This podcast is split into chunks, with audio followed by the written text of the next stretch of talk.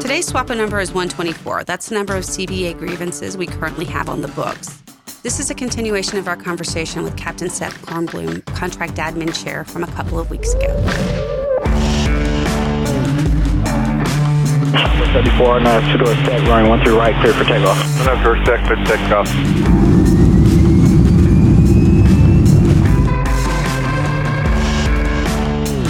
We said that there were 124 grievances open currently. How many have you filed this year? Uh, this year we filed approximately 55. And I know there's there's several steps that happen between the filing of a grievance and the end of the road, if you will. The end of the road is more or less the SBOA, correct? That is correct. How do you decide when to take a case to an SBOA? You know, we look at that very much as a case of uh, triage. You know, who's bleeding the worst, who needs the, the help most critically, and how fast. So, somebody who's been terminated, for instance, in a discipline issue, they uh, obviously come to the top of the stack, and uh, we try to help them as soon as possible because in, in the triage context, they're obviously the most severely injured, the most severely harmed. Um, other than that, as far as a contractual compliance issue, what we're looking at is what issues affect the most number of pilots. You know, is it is it a relatively small issue? Is it only a particular subset of pilots, or is it the entire pilot group? And that's going to help drive our decision making as far as which case goes to SBOA and when. In in that sort of that same vein, is um, do you take every case to SBOA? No, we we do not. Uh, for that matter, we don't process every grievance that pilots bring to us. And actually, that's one of the, my least favorite parts of this job is having to say no to one of our pilots. And uh, sometimes the, the, facts just don't back up the pilot's claim, or the CBA language really doesn't support the pilot's claim. Uh, so some grievances we don't even file initially, and then other cases we just can't. Once we get once we get down the road, we can't get them to SBOA because the fact pattern maybe has a problem, or new evidence comes to light that would make us uh, withdraw the case uh, from uh, going down the SBOA track. So, Seth, uh, how many SBOAs do we typically do a, a, month or a year? You know, our goal and what we're budgeted for is to do 10 to 12 a year. However, we continue to run into uh, problems getting these scheduled uh, as far as with what the company will agree to. The company delays us quite a bit. We have many disagreements uh, between us and the company as far as the scheduling of SBOAs. You know, we, we have arguments over when to have a case in front of which arbitrator and other details, and that really slows us down. Um, it's particularly frustrated, just as one example.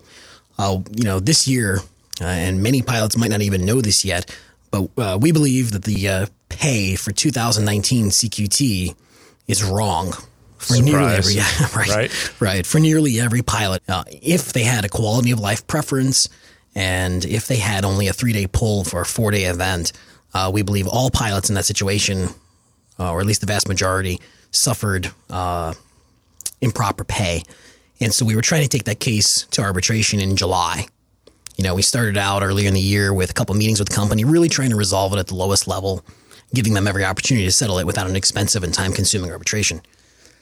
But um, there was arguments over, there were arguments over which uh, arbitrator you're the case in front of, and we thought in July we had a good one. We had an arbitrator who has previously worked with a CQT AQP type issue, and in fact has even uh, ruled against SWAPA once before. So we thought, okay, the company should agree to this because clearly the arbitrator doesn't have a bias. He's already ruled against us He's once. not in our favor, right? Necessarily. right, sure. right, right. Uh, but instead, the company took the position that, well, since the arbitrator ruled against us last time, he quote unquote owes us one this time. And so we were very frustrated because the schedule worked out well. That arbitrator had experience in the topic, and uh, we thought he was pretty impartial, pretty fair, and yet we could not get the case scheduled. So now we've had to push that case all the way back to January of next year. You know, so some pilots will have suffered a pay loss for a full year before we even get the case in front of an arbitrator.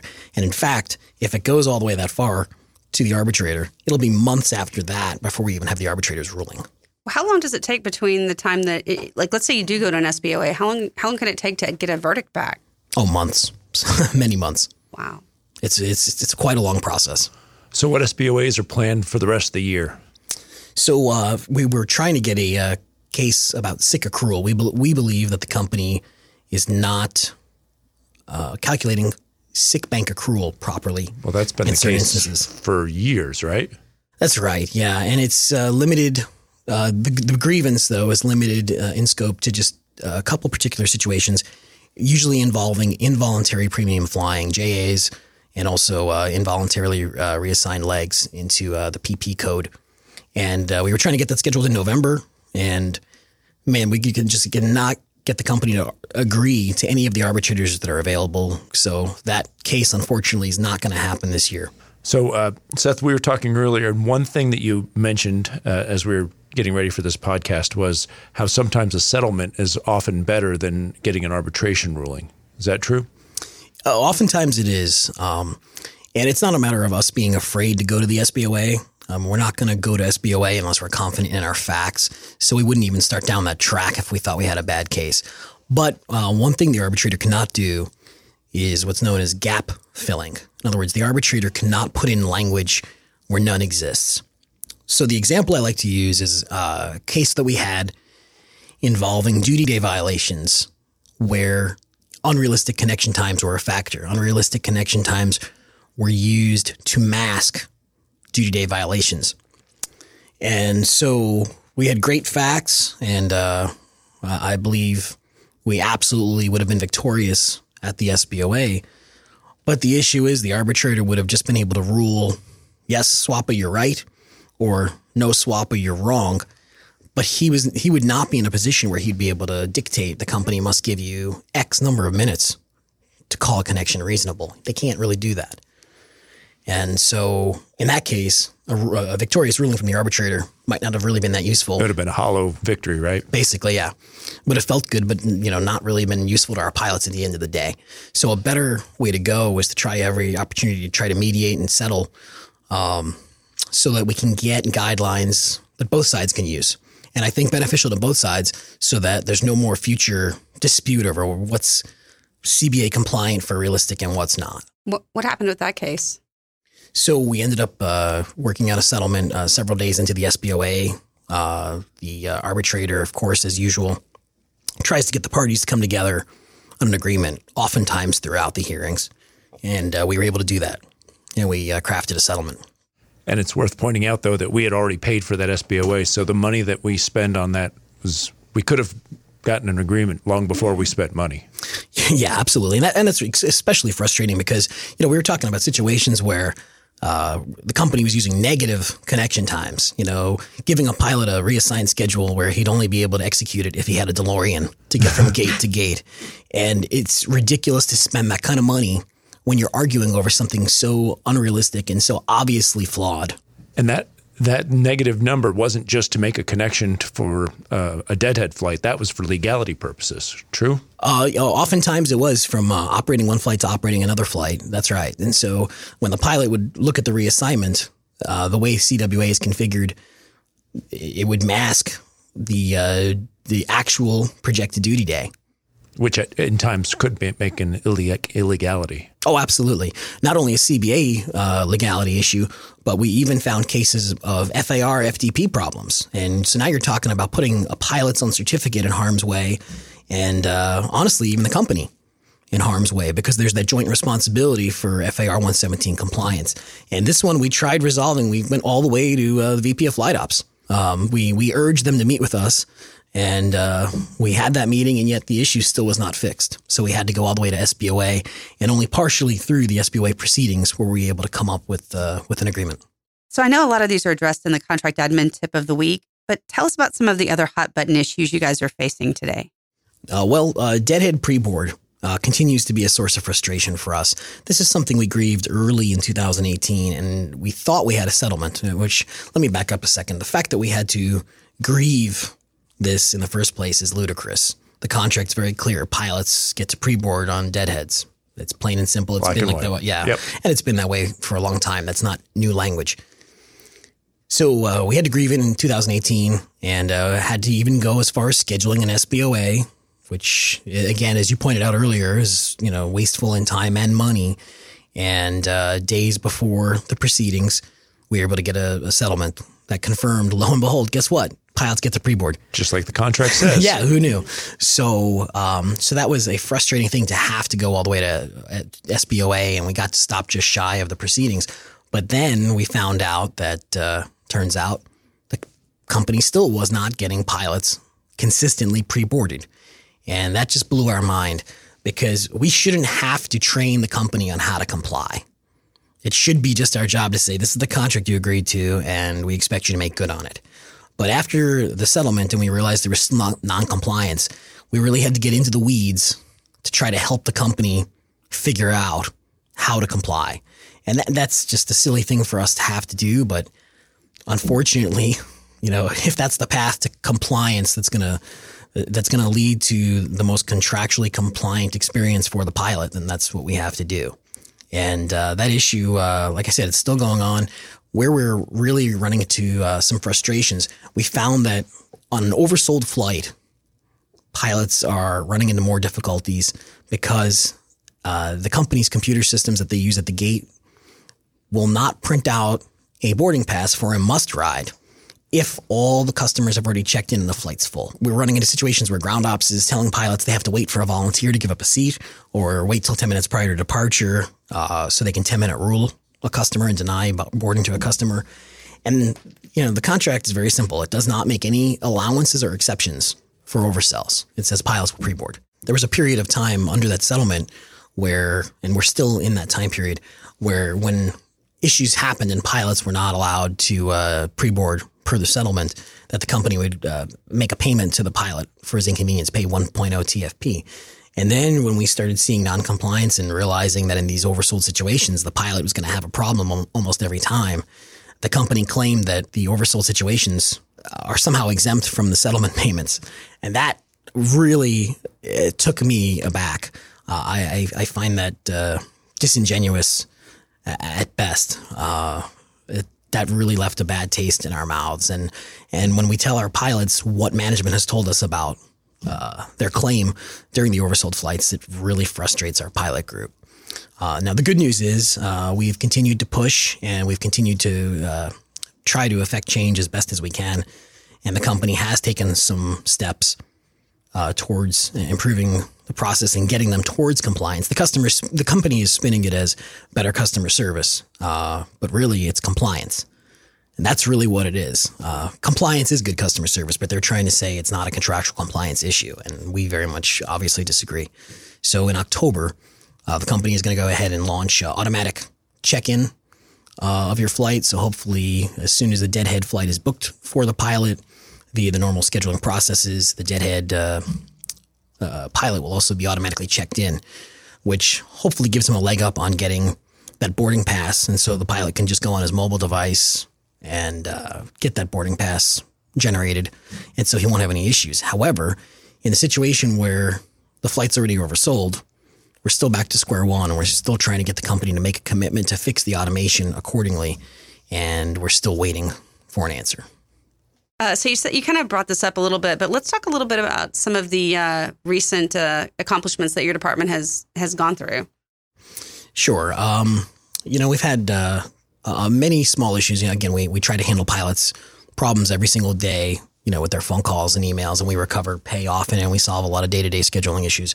But as far as bigger, more high profile things, uh, some things that come to mind, uh, fixing the uh, po- the uh, deadhead situation for pilots who call in sick online. Uh, the contract said that uh, pilots in those situations were to be afforded positive space travel.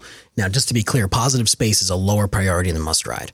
Well, it turns out the company's automation was never programmed to allow for positive space. That was never thought of when their new system was implemented.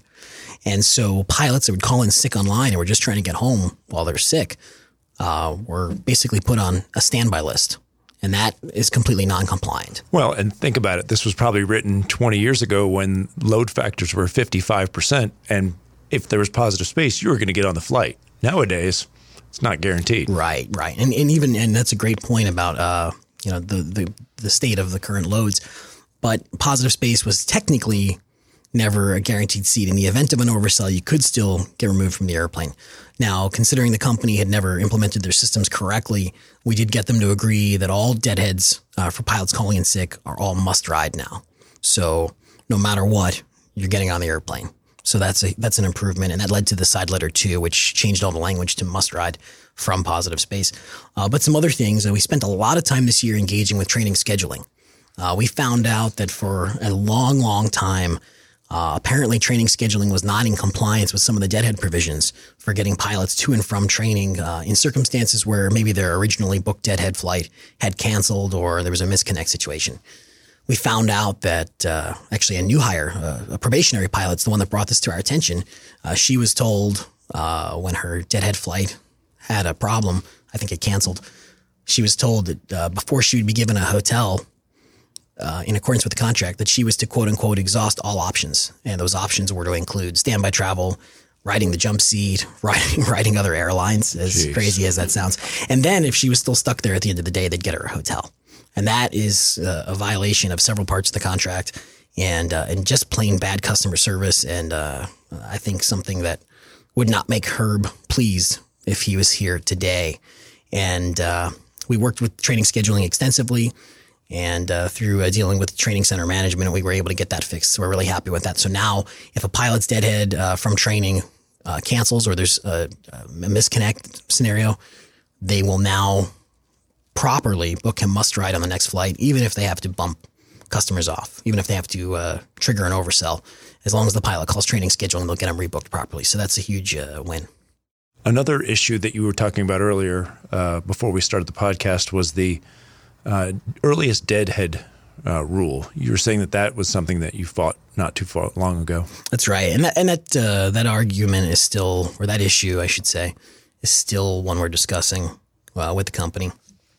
But uh, scheduling management has decided, and we don't know where they got this from, that the language about returning a pilot to domicile on the earliest scheduled arriving deadhead applies only to unscheduled overnights. And we have no idea where they got that from. And it, It's not in the contract. it's not at all. No, and we've got a long history of other documents from previous scheduling management saying that's not how this works. And the language is very clear. So that's uh, definitely frustrating to us. It feel, feels like they just made something up. And uh, I do believe we're close to having that worked out, but we'll we'll see. Uh, And they don't. They really don't have any backup on it. No, no documents that that show that they've past practice on that, or it's just literally. nothing that I've been shown. So I know. I know ETOPS has come up a couple of times. It looks like in the grievance list. So, what are have you had any victories with that? Because I know there's several of those on the list. Uh, well, Amy, uh, ETOPS did create a lot of uh, work for us this year. Um, we had several issues, ranging from uh, a disagreement with the company on uh, the imp- the uh, application of ETOPS locks, ETOPS vacancy locks, and uh, the good news is on that. Um, I do believe we have a settlement imminent, and uh, we should just have uh, a document to be signed here any day. So that's good. That that's nice to have that behind us. Uh, also, uh, the company was initially not respecting uh, TGDOs, the uh, training golden days off for initial ETOPS training, the classroom and the simulators. And uh, we Why, were- why were they not doing Yeah. that? What was that? I'd love to give you a good answer. I, I they just believed they claimed that they thought it did not apply. Training golden day is off. Do not apply to training. That's what they said. Okay. So uh, Specifically, ETOPS training only, they uh, or no training at all. the company had made the claim that the TGDOs only applied to recurrent training, to CQT training. But we pointed out that they also use TGDOs uh, for leadership training, which is also a non recurrent type of training. And uh, we even spoke with the negotiators that negotiated this language uh, many years ago. And, uh, you know, that language for TGDOs was basically unchanged from contract to contract. And uh, the company, should they have wanted to exclude ETOPS from TGDO applicability, they certainly had ample opportunity to do so at the negotiating table, but no attempt was ever made. So, uh, anyway, long and the short of it is, uh, regardless of how we got to the disagreement, the good news is we were able to finally get that resolved, and the company's now in compliance. Uh, now, the frustrating part about that, again, it took months and many visits uh, over the phone and in person with the company. And one thing that was particularly frustrating, again, as we were trying to settle this case before anybody incurred arbitrator cancellation fees, you know, we're having these talks, and uh, myself and one of our swap attorneys was on the phone with a company attorney, and we explained one onerous provision that we really just couldn't live with. and he agreed to remove it. And we thought we were done. We thought we had a document that we could live with. It wasn't perfect, but it was good enough for both sides. And uh, the company attorney said he'd send over, you know, the new version to reflect the change we just discussed. And the next morning, when the new version came over, an entire new provision that was even more onerous than the one that we challenged was snuck in. And if there's if there's going to be if we're going to have meaningful discussions, we shouldn't be sneaking things in at the last second. And you know, if there's a last minute change that someone didn't think of, we should really point that out to each other and act in good faith. Absolutely. That's I think the key is good faith. Yeah. Seth, thanks for coming on the podcast to give us a look at the world of grievances, and we appreciate your insights. Uh, like Seth said, SWAPA isn't just giving up on our problems with the company. We want these disagreements to end, almost, but not as much as we want our contract to be followed. As always, we want to hear from our listeners. Drop us a line at com at swapa.org and let us know what you liked, what you didn't, and tell us if you have any ideas for topics you want to see covered in an upcoming podcast. And finally, today's bonus number is 50,000. And that's the number that Seth mentioned as the ballpark cost of uh, each and every arbitration case when you factor in the lawyers, the prep, witnesses, facilities, and the arbitrator's fees. And the company pays roughly the same amount as we've learned. Right. So putting an end to these agreements will be beneficial to both sides. And it's not just the money. Grievances and arbitration cost time and goodwill. SWAPA understands this, and that's why we're committed to removing vague and out of date language as part of the Contract 2020 rewrite. Southwest 40, running one to right, check to left. Clear to land, 1 3 right, southwest 40.